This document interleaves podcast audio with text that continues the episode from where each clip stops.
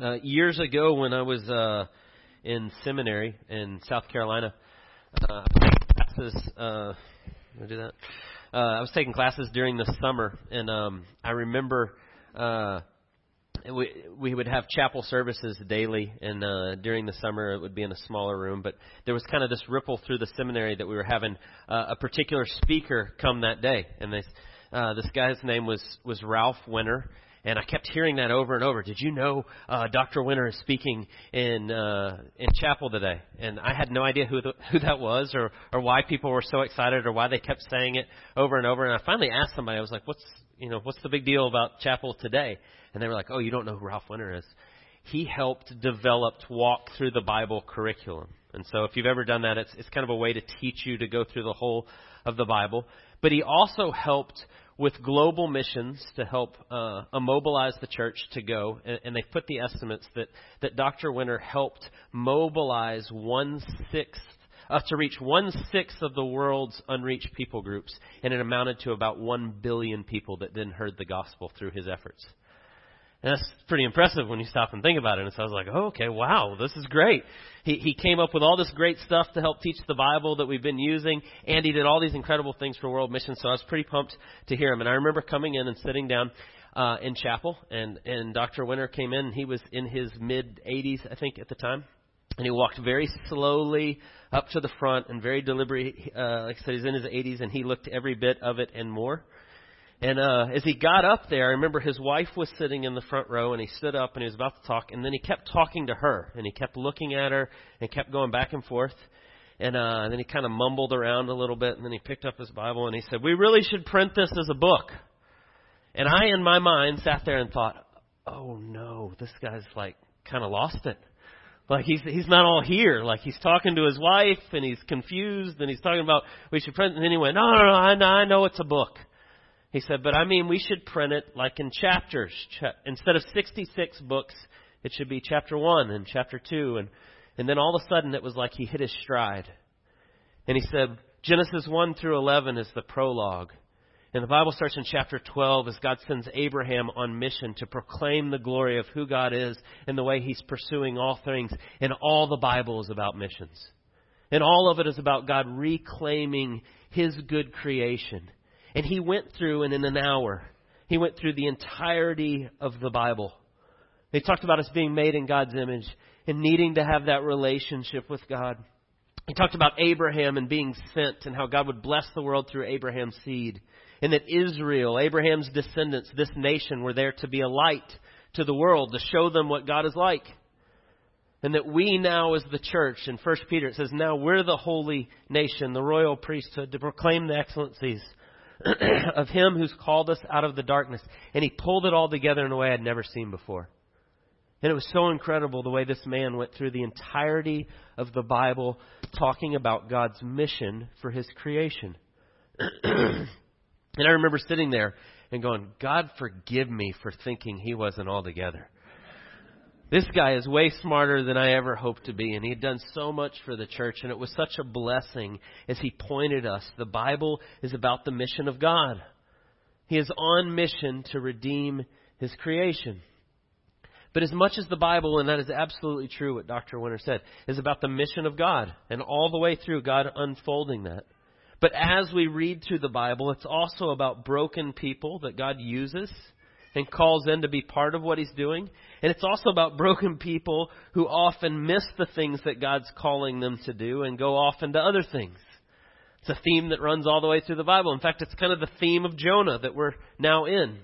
We started a couple weeks ago and we're still right in the first chapter of this book in Jonah. But what we see is one of the key themes in this book is that God sends this prophet, Jonah, who is a prophet to Israel, some 800 years or so, they're about 750 to 800 years before Jesus. And he sends him to another nation, to Assyria. This horrible, scary nation. It was kind of the enemy next door. And he runs the other way and he struggles with what God's telling him to do. And we see this on a loop over and over in the Bible. As Israel blows it over and over, they want to make it all about themselves instead of being a light to the world. We see it with their prophet here in Jonah. We see it when we get to the New Testament, when Jesus steps in and he comes in and he's calling people that are far from God, and the religious leaders of the day are all about themselves. And they're all about Israel, and they're all about who's in and who's out, and who's our people, and what that looks like. And Jesus has the most harsh words for them, the most pointed criticism for them. And we see this repeating over and over. And I'd say we still see it today that we lose our way sometimes as the church. And I say the church, I mean the church universal. Uh, we like to get caught up in different things instead of seeing who God is and what He's sending us to do and where we're to be going and how we're to be on mission, joining God in His mission of redeeming His creation. And so this problem happens continually that we forget this. And so, what I want us to think about and what we see here in Jonah chapter 1 this morning is why does it keep happening? Why is it such a problem that we get off into other things and we divide people up and we're against those people and we're for these people? All the things that we see Jonah dealing with, why is that the case? And then how do we get rescued from that? And so I want us to look at Jonah chapter 1. If you pick up with me, we spent the first like five verses last week. God calls Jonah. He decides to run. God brings this storm, and he's teaching him through the storm in this. And if you were with us last week when we talked about that, God uses those consequences of our sin. In this particular case, he brings this storm very clearly because of what Jonah was doing. And so God works through the consequences. But what I want us to pick up with is right after that. And so, verse 4, God brings this great storm, but then verse 5, it says, The mariners were afraid, and each cried out to his God. And they hurled the cargo that was in the ship into the sea to lighten it for them. But Jonah had gone down into the inner part of the ship, and he had laid down and was fast asleep. And so the captain came and said to him, What do you mean, you sleeper? Arise, call out to your God. Perhaps the God that God will give a thought to us that we may not perish. And they said to one another, Come, let us cast lots that we may know on whose account this evil has come upon us. And so they cast lots, and they fell on Jonah. And then they said to him, Tell us on whose account this evil has come upon us. What is your occupation? Where are you from? What is your country? Of what people are you? And he said to them, I am a Hebrew, and I fear the Lord the God of heaven who made the sea and the dry land. And I want us just to stop there for just a second. That in the middle of this thing, and they go and they wake Jonah up, who's asleep. Right? They're working hard to try to correct this. We're cued into some things that are happening here. These are experienced sailors, and they see this as more than just a storm. They see it as supernatural because it is so intense. And they're thinking, we may die in the middle of this, right? These are guys that have seen all sorts of things, not easily rattled, but in this case, they're like, there's something more going on than just a storm. And they're trying to figure it out, and they wake Jonah up, and they say, well, you should pray. Pray to your God. And who are you, by the way? And where do you come from? And what's the deal? And what we see Jonah see, and I think this starts to kind of give us some idea on why we run, why we divide things up, why we forget God's mission, make it about other things. And when they ask Jonah who he is, he leads with, I am a Hebrew. I'm an Israelite. He, he starts with his national identity, his ethnicity. And many commentators have said, as they've, they've poured over Jonah and thinking about this passage, that it's very interesting that that's the thing he starts with. That he starts with where he's from and his national identity. And he starts with those things first and foremost. And we talked about this last week, but it's an important reminder for all of us that whenever we start to get our identity from something other than God and we start to place that in God's rightful place, it's going to cause all sorts of problems. And so Jonah starts with, I'm a Hebrew. And he sees his identity as such. He leads with his ethnicity. And when we hear that and we start to think about Jonah and the way he sees himself. And, and if we think about it, when somebody asks you, when you introduce yourself or you talk, you often uh, will respond with something that is very core to your identity. Who are you? What do you do? What is that like? The way you answer that question kind of keys you into your heart in a lot of ways. I think that's true with Jonah here. He leads with he's a Hebrew. But when we see that, it starts to make sense of why he's running from the Assyrians. It starts to make some sense of when God says, I want you to pick up and go to Nineveh and proclaim the judgment that's coming, to speak the truth to them, that he goes, Yeah, I don't think so. I'm going to go the other way. Now, we've talked about there's some very legitimate reasons why. It's a difficult, difficult place. There are horrible, brutally uh, violent people. There's a lot of things in that would make him want to run the other way, but it also clues us in that if his heart is so, that I am a Hebrew first, I'm an Israelite first. The idea of going to the nation that is their enemy, that is there kind of hovering, that's this violent place. It doesn't make a whole lot of sense in his thinking for him to go there. And that's what happens when we think about following God in our life and our identity is primarily found in something other than God. Then suddenly the thing God calls us to doesn't uh, become quite as important because we don't see it as the central thing in our life, the driving uh, identifier of who we are. And so here we have Jonah saying, uh, starting with his ethnicity, his culture, his national identity first. I'm a Hebrew. But then the second thing he says right after that, he says, I'm a Hebrew and I fear the Lord, the God of heaven, who made the sea and the dry land. And just what we know from these first few verses and what we started with, would you say that's a true statement? Says, I, I fear God. Right? I'm a Hebrew, but I fear God. That's the next thing he says. And he goes, Is that true of how he's operating and the way he's uh, going about his business? Right? God says, I want you to go to Nineveh to preach the truth. And what does he do? Would you say he fears God or he fears Assyria more? Yeah, and so I, I start to think about, well, his identity and the way he sees himself. Here he is in complete disobedience, running from God, doing the exact opposite of what God told him. But when they ask him who he is, he says, I'm a Hebrew and I'm a, I'm a good person who follows God. Or actually, he's a hypocrite. He's not following God at all. He's doing the exact opposite of what God's calling him to do. And I think part of what we start to see in Jonah's life and his heart and the things he's struggling with is he is aware of God. He's aware of the things of God. He wants people to think that he's a, a man of God, but he's not really following God. And he's getting his primary identity from his ethnicity, and then secondarily as being a good religious person. And, and, and the reason I say that is he's quick to say, I fear God, even though that's not true of his life at the moment. He still wants to claim it. And so when you start to see those things, those identifiers that come in, and you start to get your identity from other things from God, then you start to make uh, decisions that aren't in line with what God says. Which we're going to see is true of Jonah over and over. And he's struggling through this. We're going to get to the end of the book and we're going to see that he didn't want to go anyway. I didn't want to go because I knew you were gracious and I knew you might save these people. He actually says that to God later on which makes perfect sense. Those words make sense if your primary identity is in your ethnicity, in your nation, and this is your enemies. You probably aren't real excited about going to them in hopes that they're going to repent if they're your sworn enemy, and the primary way you see yourself is a Hebrew.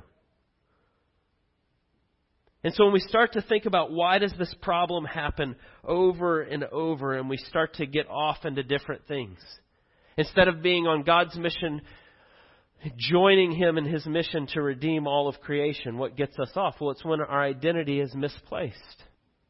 We talked about that last week. Things that can vie for our affections, that we can get our uh, identity from. Uh, we can easily start to get our identity from our job, or how much money we have, or where we live, or uh, whatever it looks like. In our country today, it's become a big part of we get our identity from what political party we belong to. And when that happens, when we let other things become our primary identity, and we see things in those light, we'll identify something else as the problem, and then the answer will be something other than the gospel of Jesus Christ. And we do that all the time. And when we do that, it makes sense that we forget the mission that God is on to redeem His creation because we're now so far down the road with other things. Other things that have taken this primary place in our life to be our identifier, where we find our identity and our purpose.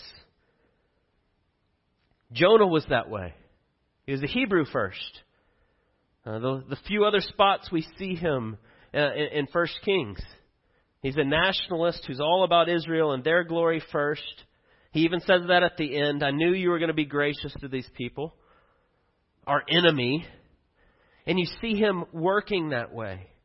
And when that happens, that leads to all sorts of problems. Uh, there's a quote in your bulletin this morning from C.S. Lewis, and I put it in there from time to time. Right? It's not the first time it's been in there. I usually put it in there around election time, right? But C.S. Lewis says, He who surrenders himself without reservation to the temporal claims of a nation or a party or a class is rendering to Caesar that which of all things most emphatically belongs to God himself. And I think that's part of the problem, uh, even in our country today, of, of why we've become so divided.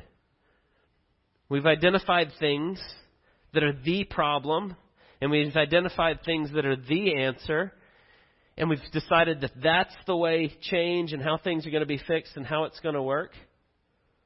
And then we run after that really hard, and it divides people. And I see that in our country real clearly right now with political affiliations. This is the way that we're going to fix things through this party or this party or these laws or this person that we'll elect. And the sad truth is, right now, in the heart of all that, so many things, political parties, both sides, right or left, are so far removed from the kingdom of God and the things God calls us to for His glory. And yet we want to throw all in with that. And when we do that, we get so taken with that. And we get so divided. There's one team over here and there's one team over here, and I'm not on that team, and I don't like those people, and they're wrong. And it just perpetuates. And we miss the heart of the gospel in all of it. And I think that's exactly what Jonah was doing here. You want me to go where? To who? They're the enemy. They're the other side. And when we start to think that way, we miss the things that God's doing. See that so clearly in our country with the, the political divide. Those people over there believe this and this and this. And it's, and it's so pervasive in our country. We have a split in two parties. Guess what? Neither one of them is completely biblical. They're both wrong in a lot of ways because they're not there to honor God as being the thing. They're not built on the gospel of Jesus Christ. They're built on a whole lot of other things, and there may be good things that come out of both in different places. But our allegiance is to Jesus and the gospel, not these other things. That's why that quote from C.S. Lewis is so great. That when you give yourself fully to something that belongs to God, it's going to cause problems. We misorder our loves. And we let these things rise above God, and it causes all kinds of issues. In this case with Jonah, it's, he's not listening to God. He's doing the opposite of what God calls him to do.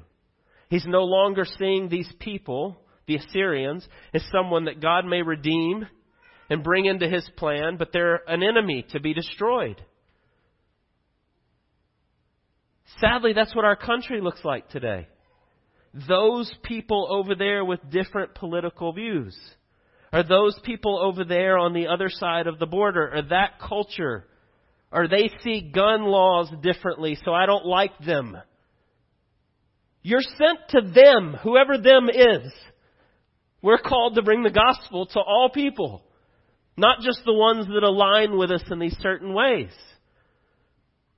And when we miss that, we're doing exactly what Jonah does. And if I say that to you and say, those people that believe this, and you start to get defensive about some of those, whatever that is, fill in the blank in your own, you're getting your identity from your political affiliation. If it starts to well up in you to where you get really upset, then you're not seeing all people are created in God's image. That we're called to all people. The gospel is good news for all people on the right or the left or wherever they are. And when we miss that, it's because we've let something else start to become our primary identity in our life. And that's a dangerous place to be. Because what happens, and I think it's a secondary point in this passage, is it becomes hard for us uh, to hear the truth. uh, what you see in this passage. Right? They go and they wake Jonah up. They say, Get up. Right? Look at verse 6. He says, The captain came to him and said, What do you mean, you sleeper? Arise. Right? Commentators have pointed out that it's the same word that God uses to Jonah when he sends him to Nineveh. Arise and go to Nineveh. And now it's the pagan sailor as he's sleeping through the storm that's being caused by his disobedience. And he comes to him and he says, Arise, get up, call out to your God. And here it is, the very words of God, truth being spoken from those that he's supposed to be sent to, that are supposed to be far from God. I don't know if you've considered this or not. Maybe you've heard this before. But sometimes the truth comes from very unlikely places. All truth is God's truth. And so if somebody on the other side of the political divide says something that is true, it's still true. But what happens is we let our identity be tied to one thing so tightly that we can't hear it from anywhere else. I don't like that, so I don't want to hear that. I, I saw this thing on uh, late night. I don't remember when it was. Late night TV once. It was one of the late night talk shows. And the guy went out on the street and he was talking to different people and asking them about their political persuasion, who they voted for, who they like, who they don't, all those things. And they took all these quotes, uh, some from Obama and some from Donald Trump. And they went out on the street and they would read them out of context and not, not out of the context, but they didn't know who said it. And they say, Do you agree with this statement? And they'd be like, Oh, yes, absolutely. Do you agree with this statement? Yes, absolutely. I don't believe without. And what they would find is like they would agree with half of Trump stuff and half of Obama stuff. And then they'd get to the end and they'd be like, you know, this quote and this quote was from Obama. And somebody'd be like, oh, no, he's horrible. And then the same thing with the people who were for Trump. They do the opposite.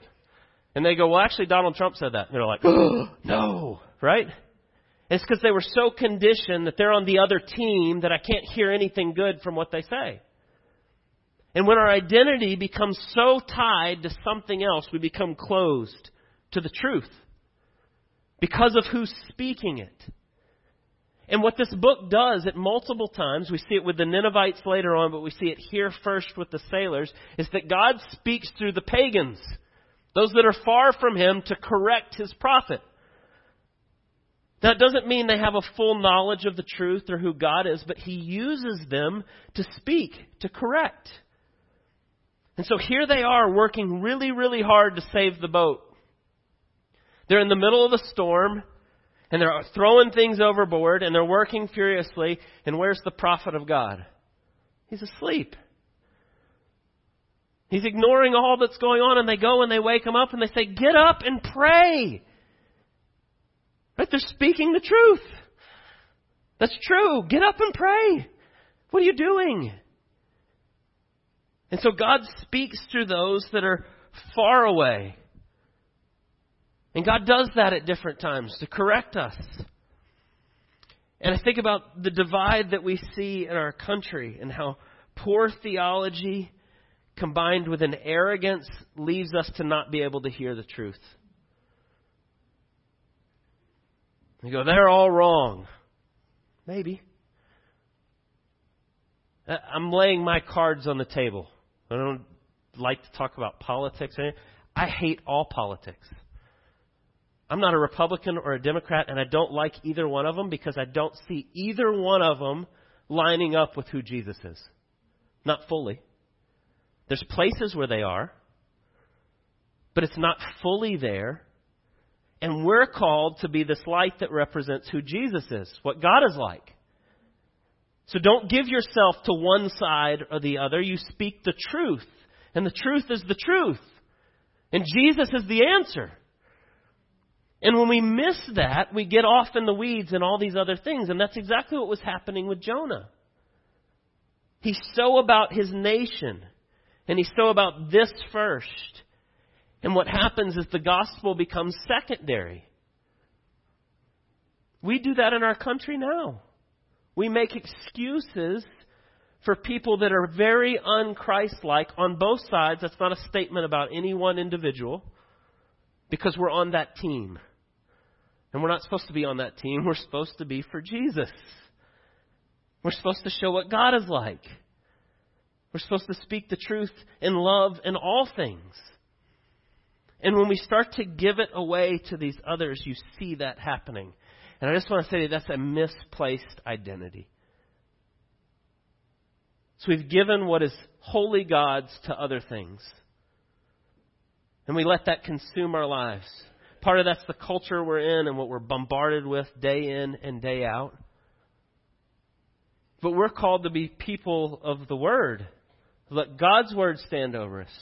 Let what God say be what we say, what we follow. Jonah misses that completely here. And he's wrestling with and he's struggling with this. And God brings these other men and they speak the truth into him. Get up and pray. God's correcting his prophet. And I think all of this is partly uh, in the way God inspired this book. Israel had missed their calling in so many ways. And this book was showing you're missing it. You're supposed to be a light. You're not supposed to be all about you. So, what's the answer to that? If the, the heart of it is a misplaced identity, then what we've been talking about, and we said this last week, is there's unbelief there. Sin is unbelief about who God is in certain areas. And I think first and foremost, we see that Jonah doesn't believe God is great. That is, that he's in control of all things. He's worried about going to the Assyrians. He's not believing that God is on mission to redeem all of his creation, not just certain people. Right? Because he gets to the end and he says, I was afraid you were going to do this. Save those Assyrians. He doesn't want that, so he's missing what God is about and that he is seeking people from every tribe, tongue, and nation. And he had narrowed it down, and he was not believing what is true about how God was working. But how does that happen? How do we get so far off that we start to do that? Those people over there. How do we divide it up into those things where I don't like them, but I'm okay with them? Friends, this is a gospel issue. This is the very heart of who God is and what He's done for us in Jesus. We are saved by the grace of God. Grace is we get what we don't deserve undeserved merit. God has given and lavished upon us His grace even when we didn't deserve it. And so you see in this story, you've got this nation, the Assyrians, that were so brutal in their violence. So the very first week, the Assyrians were so bad that when we look back at history, that we can look at them and go, they're as brutal as any in the history of the world. Right? Today we always say uh, we compare things to Hitler for good reason, because what Hitler did was horrible in so many ways. But historians look at Assyria and say, yeah, they, they were right there with Hitler. It was that bad. So what's God teaching about who they are? Are they beyond redemption? No, He's sending them to that place. He tells them to go. See, when we divide things up into categories of people, they're in and they're out, and this is what it looks like, and we struggle with that, we're m- misunderstanding the grace that God has given to us. That we are sinners separated from God because of our sin. And when we start to not extend the grace to others, we're forgetting that we stand by grace.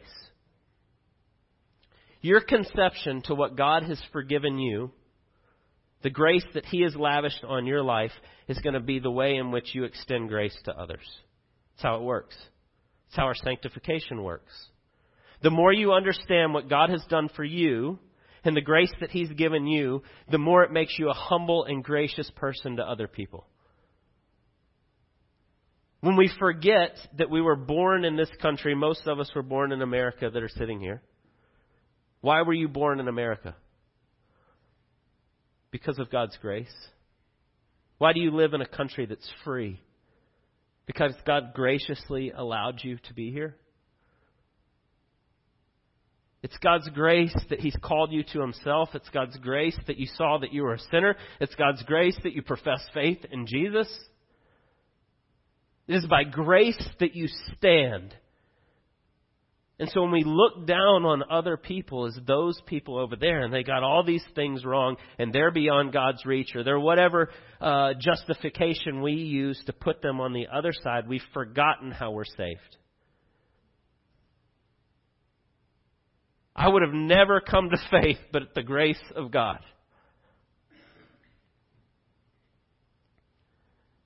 That also means that no one's beyond his reach. Right? Uh, that's one of the things in Jonah. The awful, violent, horrible Assyrians. Cutting people's heads off and walking around with them on stakes. It's not a joke. That's what they did. Those people, God says they're not beyond my grace. Go and proclaim to them. So, as bad as you think the other side is, whatever the other side is, politically, or that person is so far removed, or man, they seem so bad. Guess what? God's grace is bigger than that. God is more powerful than that. He calls us to be part of what He's doing. And when we conflate God's mission with a nation or a political party or whatever, we're, messing it up. I disagree with him on a whole lot of things, but Tony Campolo said this once. He said, when we take and we, we mix uh, the church with politics and we conflate the two, we put the two together. He said, it's like mixing manure and ice cream. He says it doesn't really do anything to the manure, but it sure screws up the ice cream. And that's what we've done in so many ways. And we put the two together. We're called to be ambassadors of Jesus and the gospel of Jesus Christ. See, what we know through what Jesus has done for us is the problem is sin and the answer is Jesus. In every issue, whatever it is. Now, that doesn't mean that you shouldn't be politically active or you shouldn't have things that you care about or that you give time to. That's not what I'm saying. But what I am saying is that Jesus is first, that He's the foundation, that He's the answer in all of it. And when we see it that way, the idea of going to people, whoever those people are, makes perfect sense because we know the grace of God and what He's done for us in Jesus. It's where Jonah got off. It's where we have an opportunity right now in the environment with which we live, where things are very, very divided, to show something that's completely different. Our country in particular desperately, desperately needs grace. It needs gracious people that speak the truth in grace, that speak the truth in love, that hold fast to the things God told us to do, but do it in a way that looks completely different. God is glorified. He works in that, and we have the opportunity to do that. So let's pray. God, we thank you for the glorious good news of the gospel. I thank you that it's far better than anything else. Forgive us when we forget that. Forgive us when we don't see people the way you see them. I pray that you would give us soft hearts for those that we disagree with. I pray that you give us soft hearts towards those that are vehemently denying the things that you call us to that your grace is big enough, that the gospel is big enough, and what you've done for us in Jesus, I pray that you would help us to believe that more fully in all things. That we would be quick uh, to listen and slow to speak. That we would love all people, meeting them where they are, and having those opportunities to do so, and it'd be for your glory and you alone. We pray all of this in Jesus' name. Amen.